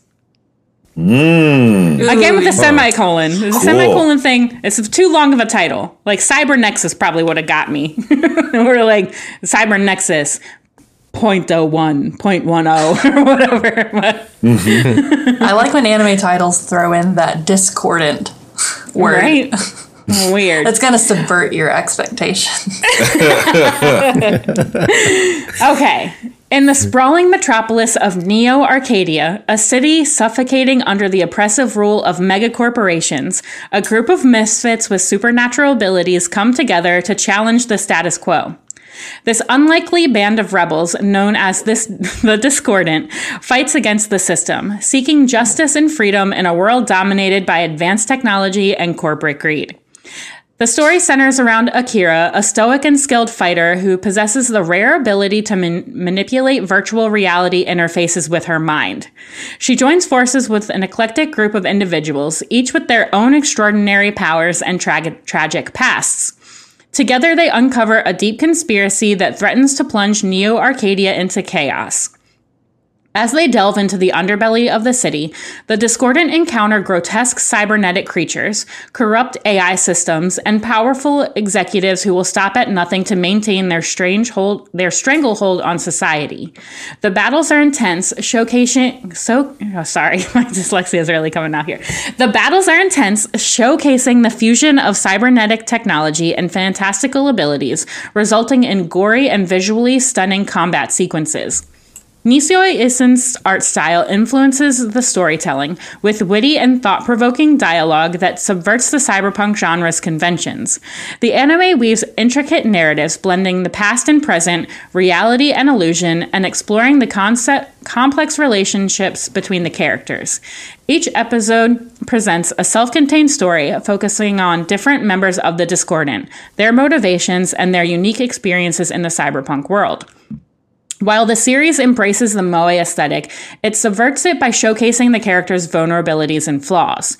The cute and seemingly innocent appearances of the characters are contrasted with the harsh realities they face, exploring the duality of their existence and the consequences of their choices. The cyberpunk cityscape is depicted in a visually striking art style, combining neon lights, sprawling skyscrapers, and a dystopian imagery. The animation brings to life the high tech gadgets, mind bending virtual worlds, and visceral action sequences, immersing viewers in the gritty and dangerous world of Neo Arcadia. The cybertrack, the soundtrack features the cybertrack. Sorry, the soundtrack features a mix of pulsating electronic beats, haunting melodies, and atmospheric soundscapes, enhancing the overall mood and inten- ten- intensity of the anime. Cyber Nexus Discordant Dreams serves as a compelling and subversive take on the cyberpunk genre, infusing it with elements of gore, fantasy, and Nisio Isin's unique storytelling style. It challenges the audience's perception, raises philosophical questions, and highlights the strength of human connection in the face of oppression. Sounds awesome. Right? That's what I said. Yeah, I think this would be a cool one to watch too. I'm thinking like uh land like um like visuals like cyberpunk but um characters like uh um uh what are they called? Who is that? Who is my who is in my brain?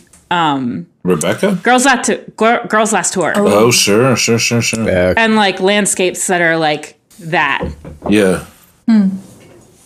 And if I could get anyone to animate this, like Nisio Isin literally only uses Studio Shaft. but I think they could do it. I think they could do it. Mm. I think they could. Yeah. Or I would probably do maybe Ufotable because I think Demon oh. Slayer looks really fucking good. Mm. I think Trigger could work for this as well. To have that cyberpunk edge runner sense of like action and and dynamic, hmm. but also Trigger got good moe style from Little Witch Academia and Space Patrol Actually, that's Luluco. true. That's true. Hmm. Lots of possibilities with this one. What was the title called? Cyber Nexus Discordant Dreams. Huh. That's what I'm saying. Galaxy- Cyber Nexus Volume 1. Arcadia of my cyberpunk. Ooh. Yeah. So why why don't anime writers use Chat GPT to come up with interesting shows? Maybe they do. Yeah, maybe they do. Conspiracy. Because these sound so much more exciting to me than like a lot of current anime. I guess I say that as if I have a great understanding of current anime and and what kinds of stories are being told, which is probably not true. This season is pretty good. Um, Yeah, Yeah, Dan, nice. it's great. I mean, you got the you got season two of Vinland Saga. I know. I'm I'm way I I fell off at like episode eight or something like that. So I'm I'm way behind the times. Oh, it's so good. Every episode is just immaculate. Are you saying that because it's true, or saying that because I stopped watching it? No, because it's true. Yeah, hell yeah, It's so I strong. it. Yeah. I bet. For a show that for for a show that has like l- I mean stuff happens in the episodes, but for a show that it doesn't have a lot of action, it's very emotionally uh, compelling. Yeah, because you, you didn't read the manga for this stuff, did you? Not for this arc, Wait, no. Yeah, where are they? Where are they at in the story right now?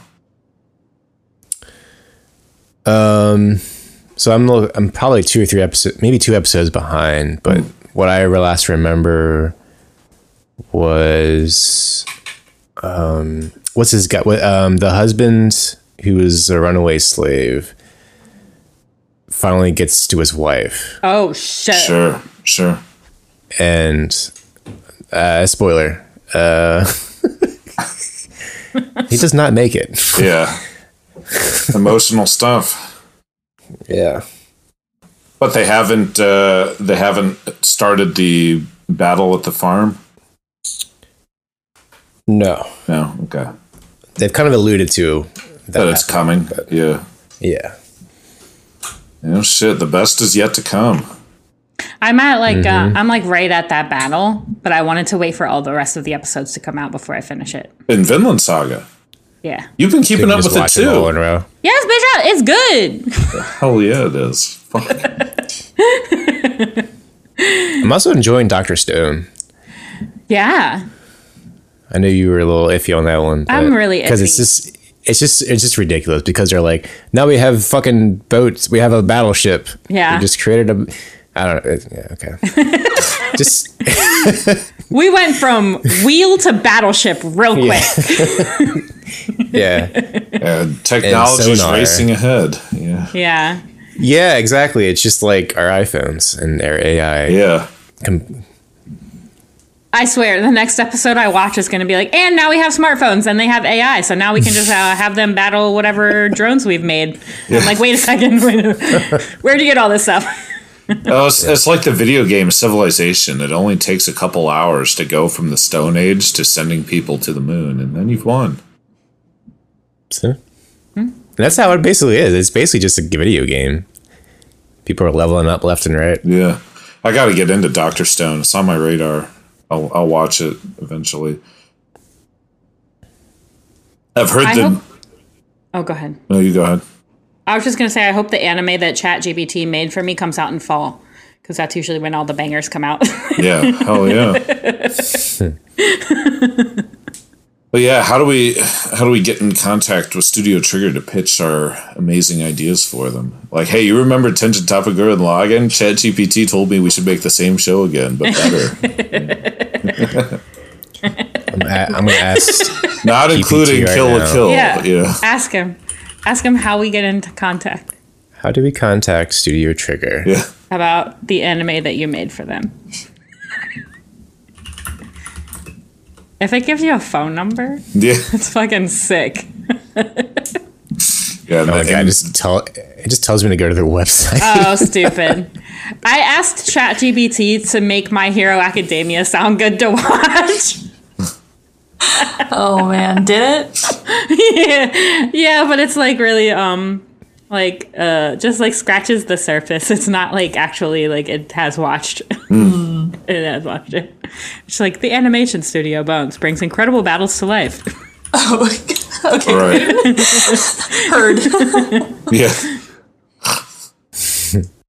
Wow. Okay. There's. I asked it, "How do you watch anime?" and it gave me a long list. Wait, what? Of how it watches anime? Or how the royal I don't know, I just- one should watch anime. I just said, "How do you watch anime?" What did it? What did it spit out? just- uh, gave me a whole slew of things: streaming services, uh, Crunchyroll, Funimation, Netflix, Hulu, uh, free streaming websites, DVD, Blu-rays, cable or satellite. It's kind of very generic. Legal online, legal online platforms, uh, not bootleg tapes like Steve found at a yard sale. Oh my god. And then he pulled out another one that he had that was of a completely different series that had the same label on it. He's like, "Yeah, look, this one was from Pandora's Cube. See?" Yeah. And he made me read what they were, and it's like completely spelled wrong, so that mm. it doesn't infringe, infringe on any copyright. Smart. yeah, there used to be walls of of those VHS tapes in their store. You could just grab, you know, four or five episodes. They were definitely a little overpriced though. oh yeah, he said they were like four mm-hmm. to three to five dollars a VHS. Hmm. Was it really that cheap? Well, Some of them, he said, some of them were more expensive. I would assume like the movies or whatever, if they if they bootleg the movies. Well, with inflation and being uh, a teenager, preteen, you know, five bucks is a lot. yeah, five bucks is know. lunch back then. yeah. Yeah, Uh, two dollars was school lunch. Yeah, true. God, now I, I now lunch is like twelve dollars plus tip. I know it's brutal. I was trying to. I was wandering around um, a bougie part of town, waiting for Electric Chair to go on yesterday because I, I didn't want to sit through the other two garbage bands that were playing. And I was like, well, I'll just pop in somewhere get something to eat. I could eat. I'm looking on the menus of these different things on Google Maps. I'm like, every single thing is like a ten to fifteen dollar appetizer and then a fifteen to twenty dollar entree. And It's like, damn, man, shit's adding up. It's expensive to eat out. You know, I don't need to eat that bad. I had a big ass salad earlier. I'll be all right. Got ice cream when I get home. There you go. I don't need to eat out. Yep. Um. So I also asked ChatGPT to come up with many discussion topics for the podcast because I thought the ones that it came up with was a little too elaborate. and I was like, I wanted like one one topic, one like condensed topic and not like full on fucking discussion, like Yeah. 3-hour discussion topics. Yeah. Um So it gave me three, and it also told me to remember to engage with your co-hosts and invite listeners to share their thoughts and experiences on each topic. Okay. Okay. So, guys, we need to remember to engage with each other and with our listeners. Yeah. Nope. I just ignore everything you guys say. Okay, the first topic anime versus manga. Which tells the story better? Uh, this is a anime. lazy topic. Yeah. It an- is. Anime because I can't read.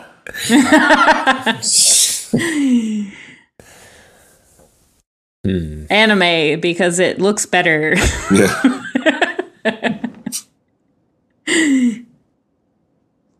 Uh. It's such a preference, though. It's not even like a discussion. It's like, what do you prefer doing? Do you prefer reading or do you prefer watching anime? Each of them have different yeah. aspects that are good and bad about each thing. Yeah, exactly. Oh, I don't, and then- I don't and think you one gotta medium loop is in- better than the other. No. And then you've got to loop in the, the light novels too. Yeah. Mm-hmm. And manhwas, because, like, mm-hmm. or what are they? Are that what they? Yeah. Yeah, web webtoons, because that's an even completely different way to dr- read, read mm-hmm. them, experience them. Okay, the second uh, topic was the impact of fan made content in the otaku community. You know, when you say it like that, I, I don't think that's such a minor topic. Like that could be a full on, you know, like two hour podcast episode. Is just talking about how fan fiction has and fan response has driven the industry in one way or another. Oh my gosh, Skyrocket's specific series.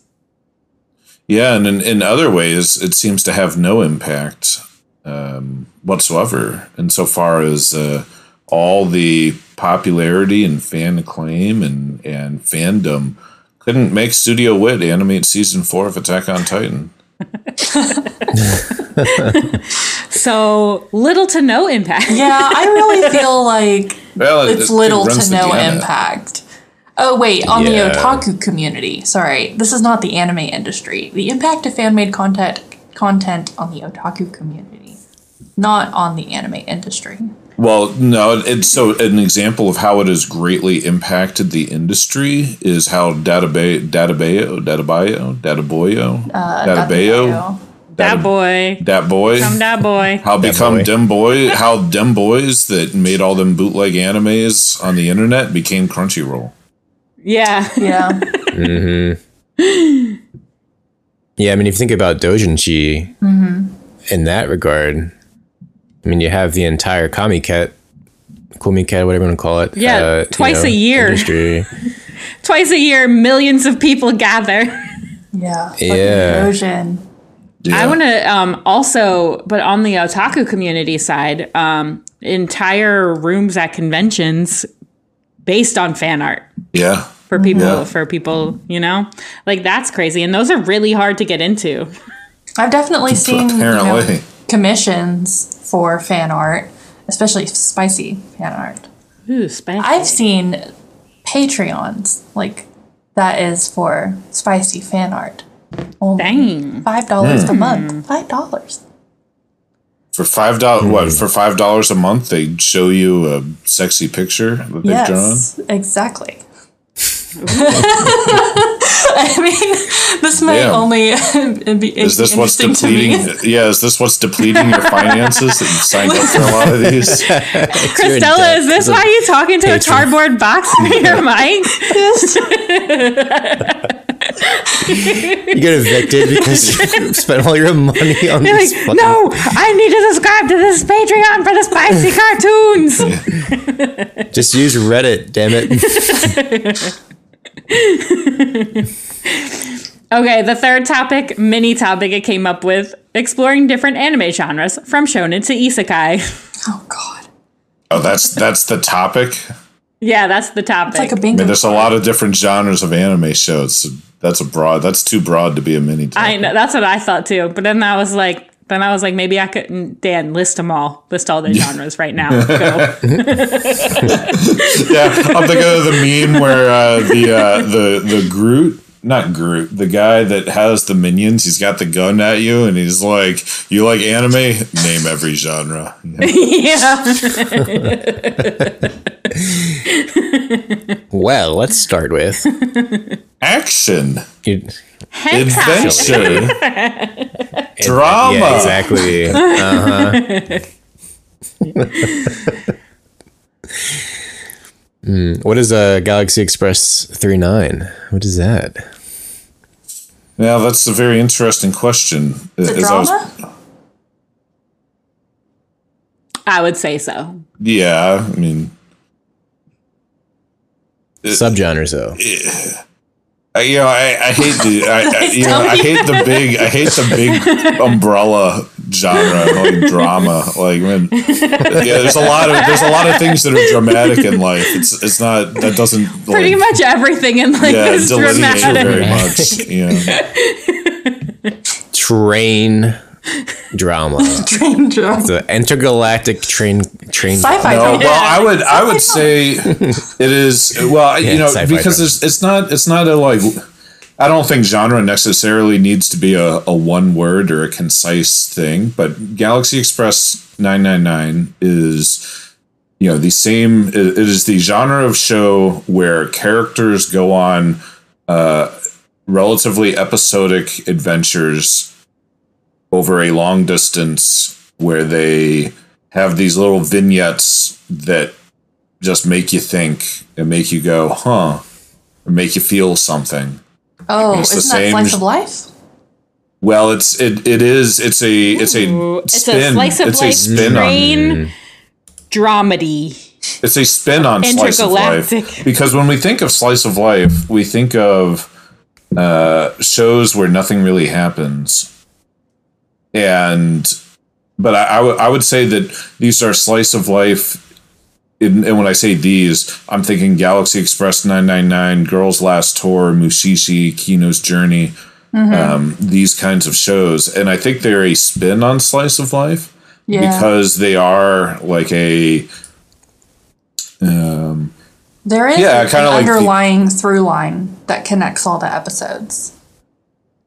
Well the the underlying through line is just that these are these are the days of our main protagonist's life right? Like it's just the average day in their life because they are a wandering individ- individual. So their wandering puts them in different scenarios as time goes on.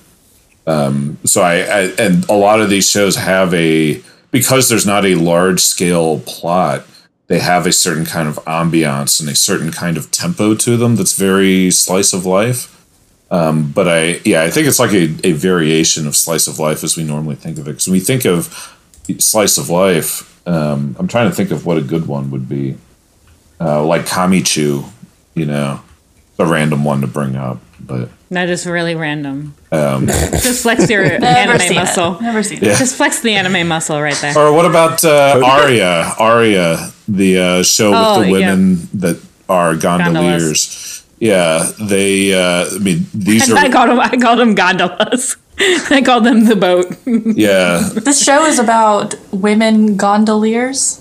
yeah, and and it's very slice of life. I, I guess maybe it's arguably kind of moe too, um, but it's very slice of life. It's just like little little vibe, and nothing really happens. There's not any drama. There's not really character development per se. It just uh, it's people going through the motions of their life in a relaxing way. I would like to change the the one thing about my anime that ChatGPT made and change it from episodic to non-episodic Yeah, mm. because I don't like episodic stuff.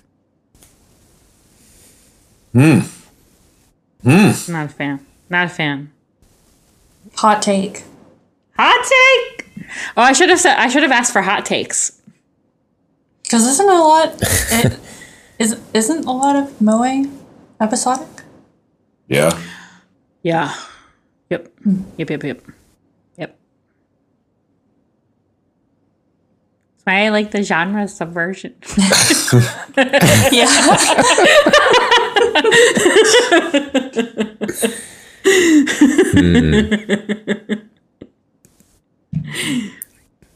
well, I guess uh Oh, could could we say that Golgo thirteen is a slice of life? oh, yeah. Slice of life. It's the same thing over and over again. Yeah, it's, it's just this little individual snapshots of dude's life. He's just killing people If him and murdering Yeah. fucking women. That's He's it. not like he's. Yeah, it's not like he's like going to the grocery store, like you know, taking care of his taxes. That's, You That think, would be a You show. think that's Golgo a thirteen mundane pays of taxes? life, I think. Yeah. Yes. yeah. A, you think Golgo 13 pays his taxes, and B, you know, your slice of life might be going to the grocery store and paying your taxes, but that ain't Mr. Golgo 13's life. He's living a different kind of life. Yeah, it's like um, what's the spin-off show of uh, Kaiji? Businessman Tonegawa or something. Oh, yeah. Tonegawa. Middle manager Tonegawa. Yeah. Yeah. Ugh. So that's a slice of life version. Yeah, kind of. Yeah. Yeah. What about also- I'll- Not slice of Yeah, life. Oh, okay. Has a plot? More drama. Yeah, too. Okay. It's too too plot oriented and too um, character developing oriented. There's too much happening. Because Golgo thirteen is the same Golgo thirteen from episode one to episode hundred. I, I watched like two episodes or three episodes. I was like, oh, I don't need to watch the rest of this. Oh my god! Oh my god, dude! That's so, you Watch didn't even the see the episode movie. where his baby mama presents him with the baby, and Uh-uh. Golgo literally turns around and runs away. oh, I texted you. I texted you when I watched that episode and told you Oh, how really? funny it was. Yeah, this was years ago. I, mm, I don't know what I said. I don't remember how much of Golgo 13 I watched. well, I will know Golgo thirteen is is Pat McGregor approved. This is an anime show that he watched with me for many, of you know, several episodes. Really? Said he really liked it and wanted to watch more. Was there a train in it? No, I'm not clear what his angle was, but he did. He liked it. He was engaged. I asked ChatGPT to make anime hot takes, and What do they got?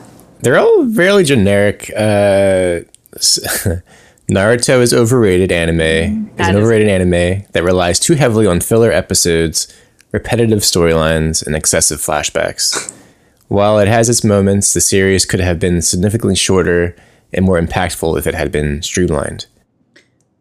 But that would That's mean that you'd have to have the manga being already created, and then it doesn't know anything about the adaptation timeline. I think arguably, arguably, Naruto is actually better with the filler episodes because What? they waited. Because the hear me hear me out. Hot take. I think. I This is the hot take. I think Naruto is better with the flashbacks, or sorry, with the filler episodes than uh, than stretching out one episode to be or one one episode content to be like five episodes, the way that One Piece has done in this Oh, recent sick. arc. Like mm. shit mm. moves so slow in Wano. It's it's it's it's like impossible to follow because it's so slow. Mm. Because I can't remember what happened in the previous scene Yeah. because the previous scene was like ten or twenty episodes ago. I agree. One and uh, number four is One Piece is an epic and engaging anime, but its pacing can be excruciatingly slow at times. The extensive number of episodes and the frequent use of drawn-out battles can make it a daunting task to catch up Oh, with the shit. series. ChatGPT coming for Dan. But you know, because Naruto has filler episodes, that means that the episodes that actually have content Or a little better. are a little bit better. Now, you know, on the flashbacks, I agree. Way too many fucking flashbacks. There's so many flashbacks Get that I flashbacks in your flashbacks. in There's the- flashbacks do. in the flashbacks, and the, that sadness and sorrow song just plays in the background all the time. Speaking of Naruto, I had a, an anime in the wild moment. I was uh, talking with, with my acquaintance Ryan from Hallex at the gig yesterday, and we were talking about anime theme songs and the importance of them. And I made the point that Naruto fared much better than its peers because it's got the best opening and closing songs uh, throughout all all the the big three and, and the various other big shonen shows. Absolutely. I will agree. And he I said, agree. uh, uh, he said, I agree I remember that song Bluebird was a bop. Hell yeah. Yes, in your face. Bluebird's the most popular Naruto song. Uh, fuck you. We're putting that on the fucking character thing, whatever music thing, whatever the fuck we did. Yep. Yes. Yep. I, I, uh, and I, that is exactly what I said to Ryan in that moment. I Yes. was like, funny you should say that because my podcast mate Amelia really advocates for that song and that it's hugely popular. And I didn't acknowledge that, but now I do. I met somebody Mic in the drop. wild that, yeah, that really did. That was when they heard Naruto, they said, oh, that song Bluebird? I thought, Yes. okay, I'm wrong. that song is, is huge. Yeah, I was wrong. It is so big. Apparently. There's a there's a YouTube uh, video of all of the original Naruto series anime openings. It's like 30 minutes long, maybe. Yeah, I play it all the time. Me, me too. When I whenever Oh. I'm sad, I just pop that baby in. I, I start I start singing to it. I don't know what I'm saying. Sometimes I'm, I'm just saying like sounds and not actually words. but I remember all of them. So I, I have chat. I have a prompt that I want to put in Chat GPT. You don't want to hear my uh, I need the Naruto theme song? Oh no, you put it, say it, play it. put it. Put- you better put it. In a world of shinobi where legends are born, a story of courage and bonds forever sworn. Naruto, the boy with a fiery will, determined to prove he's got the strength to fulfill. That's his first one. Chorus. Believe it, believe it, in the power No. of dreams. Naruto, the hero who never gives up, it seems. By his side, he'll conquer any strife.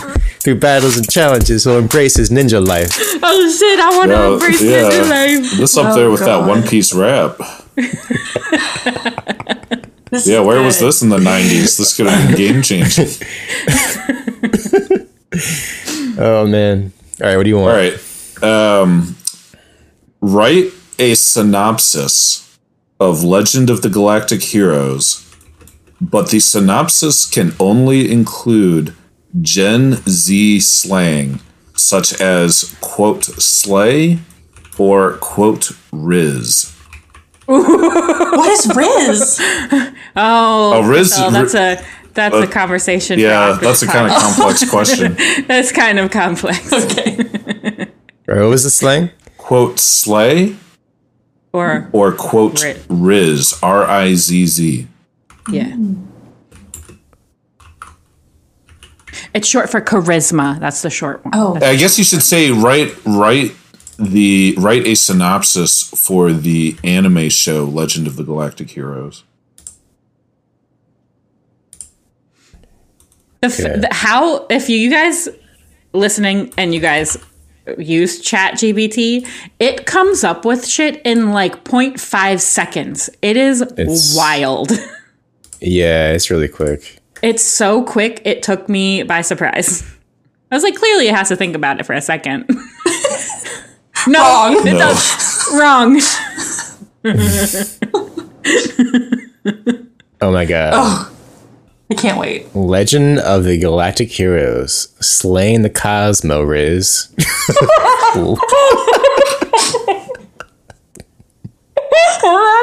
They, they, they took your your request very literally. they did. In the distant cosmos, a wild rivalry rages between the Galactic Empire and the Free Planets Alliance. Enter Yang Wen Li, a genius strategist and a mad intellectual intellect, and a heart full of justice.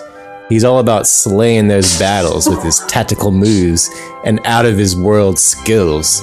On the flip side, there's Reinhard von Lohengram, Graham, whatever his name is, a flying hotshot in the Empire, determined to rise to the top and take control like a true cosmic king. As these two legends go head to head, the battlefield becomes lit AF with an epic clash of ideologies and strategies. Yang, with his laid back demeanor and crew of loyal homies, works to defend the values of democracy and freedom.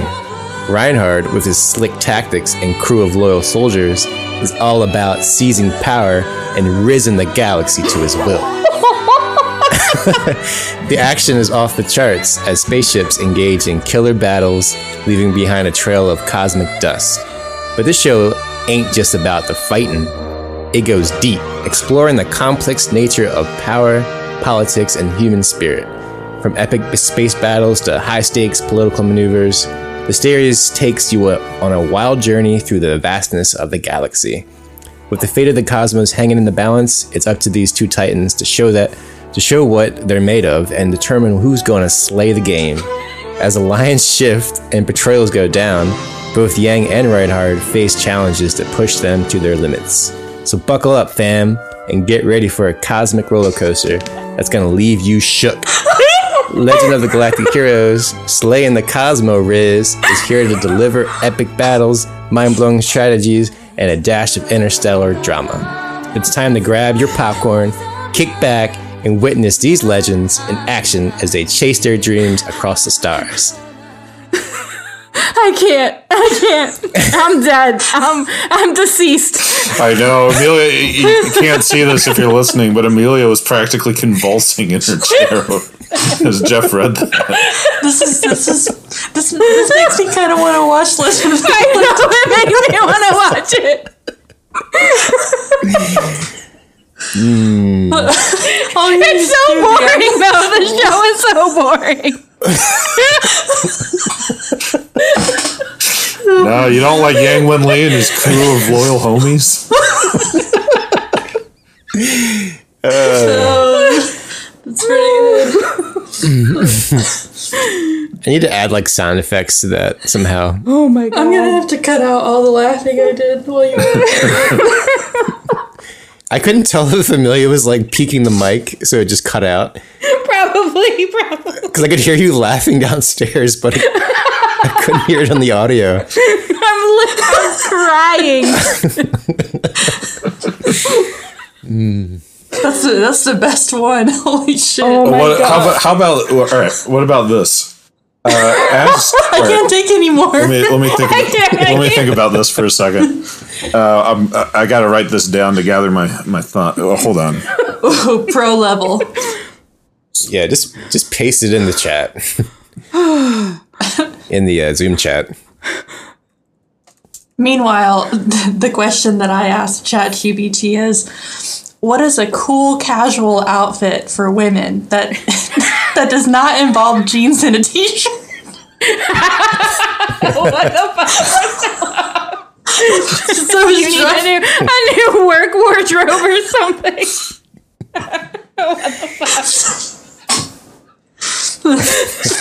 Oh man. What did it say?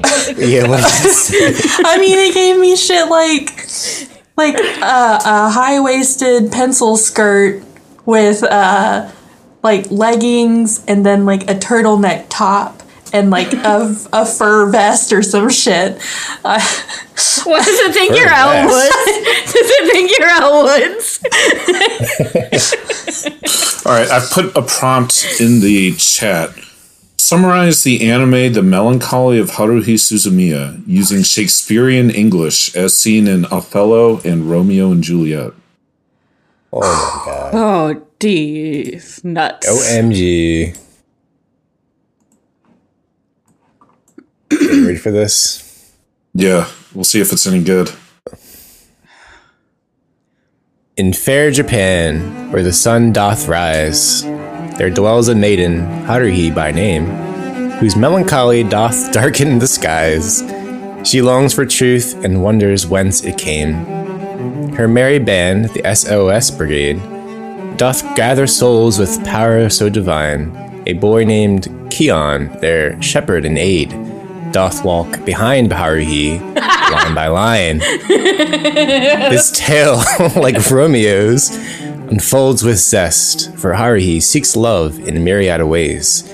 She dreams of aliens with hearts abreast, and ESPers seeking mysteries with that or mysteries that blaze. Uh, but where the tale doth turn, tis Kyon's plight, his long his longing for the normalcy of old, yet destiny entwines their fates so tight, as Haruhi's powers becomes becometh bold. Sorry, I'm butchering this. I need to change my mind, my uh, my mindset here. An ancient god, unknowing of her might, she sh- shappeth worlds. What? she shappeth worlds, creating and destroying. Unwittingly, her dreams do take their plight. Infinite, her desires, ever toying. To set the stage of true love's sweet embrace, the SOS Brigade doth strive and conspire. With Mikuru's charm and Yuki's quiet grace, they hope to quench Haruhi's burning fire. But yon love triangles and mysteries deep doth test their hearts, entangled in the fray. Betwixt the past and future secrets keep, as gods and men their destinies display. Thus, like Othello, tragedy may arise, and tears may follow upon this wondrous stage. But in the end, love conquers as time flies. Haruhi's heart shall find its rightful page. So gather around, ye lovers of Bard, and witness this enchanted tale unfold. The melancholy of Haruhi Suzumiya hard doth blend the worlds of wonder of old. End of old. Do you like the uh, British accent? I did? Yeah. Yes. Yeah, that was. I was trying to get into character. Yeah. It was effective. This also makes me want to watch this anime again. We should just do this for every episode. Like, we'll synopsize the anime with in Shakespearean English.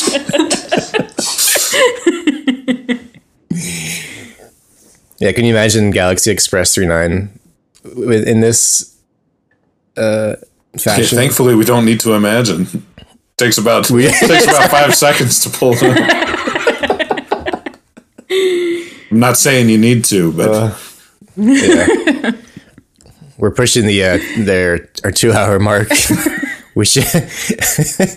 I know we could do this shit all day.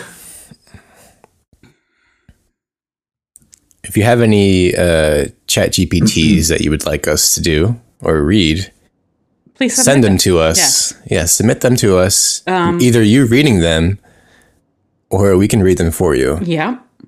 Well, and we also need. I, I guess we're going to put up a Spotify poll. Is that the idea? We um we can put up a Spotify poll and we can put up a poll in our Discord. And if you are listening and don't want to participate in either Spotify or Discord, you can send us an email, the OHC podcast at gmail.com, and we will count your vote that way. Um and And remind us yeah. what we're voting on. the first three topics that I read um, for us to elaborate into a full episode. Number one is The rise of hold on, let me put- isekai and its impact on anime industry. Oh wait, number Yes. two is representate. Uh, Breaking barriers, diversity, and representation in anime. and number three is Anime in the streaming era, changing landscape and new opportunities. okay. So vote on which one of those three you want us to turn into a real episode, and we will do as such. And I'm going to try to filter all my answers through Chat GPT in modern Gen Z slang, I fucking love such that. Please as. Rizz and, and Slay. such as Rizz and Slag.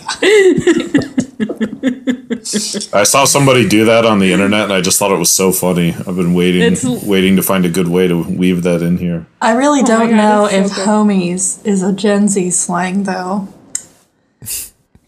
I might have missed the mark on that. Yeah, well, It- I- you know, Yeah. when I It'd be think more like crew. What is a Gen Z hmm. slang for a gathering of people? yeah, I mean crew. I, I say crew a lot. I say crew way more than I say homies. I'm not Gen Z mm-hmm. though.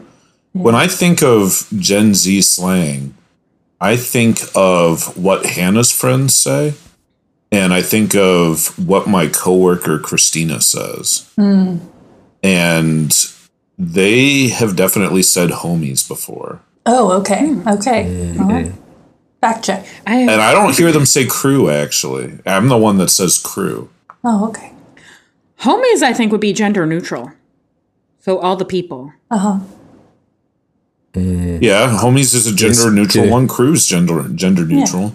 I call I'll call people boss all the time. That's I think that's a good gender neutral, you know, pronoun for addressing a total stranger. Did, did they say it slaps? Did they? Do we have Yes, that? Did they yes, that they the- all say okay. things slap. All of them.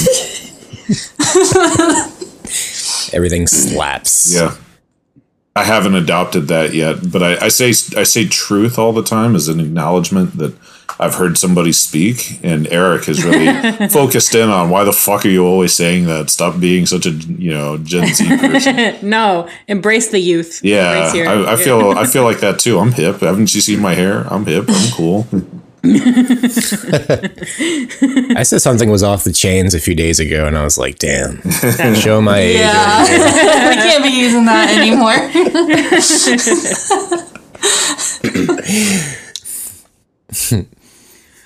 Oh. Well, thanks for hanging out with us in ChatGPT this episode. Yes, thank you, Jeffrey Collins, or whatever your name was. To get past, present, and future episodes, head on over to our website, otakuhostclub.com, where you'll find links to our social media like Instagram and Twitter, as well as our Discord server where you can chat with us in between episodes. Shouts out to our community member, Knucklehead, for being a Platinum Mad Room supporter. Uh, biggest reason we love doing this podcast is our community, and if you'd like to support us, head also head on over to our Patreon, patreon.com slash otaku host club. One dollar gets you into our pre-show banter and any bonus episodes, as well as early access. All of the links for everything will be in the show notes wherever you're listening to this on, and the our email will also be in the show notes, so you can email us your votes for the Chat GBT episode. and look out within the next 50 episodes we'll do a you know we're, we'll try to do a whole episode where all four of us are just chat gpt you know, Yes. versions of us tell chat gpt create an episode of otaku host club podcast and I'm putting that down. yeah All right, guys, thanks so much for listening. We'll see you in two goodbye Bye. See you in the next episode. Peace.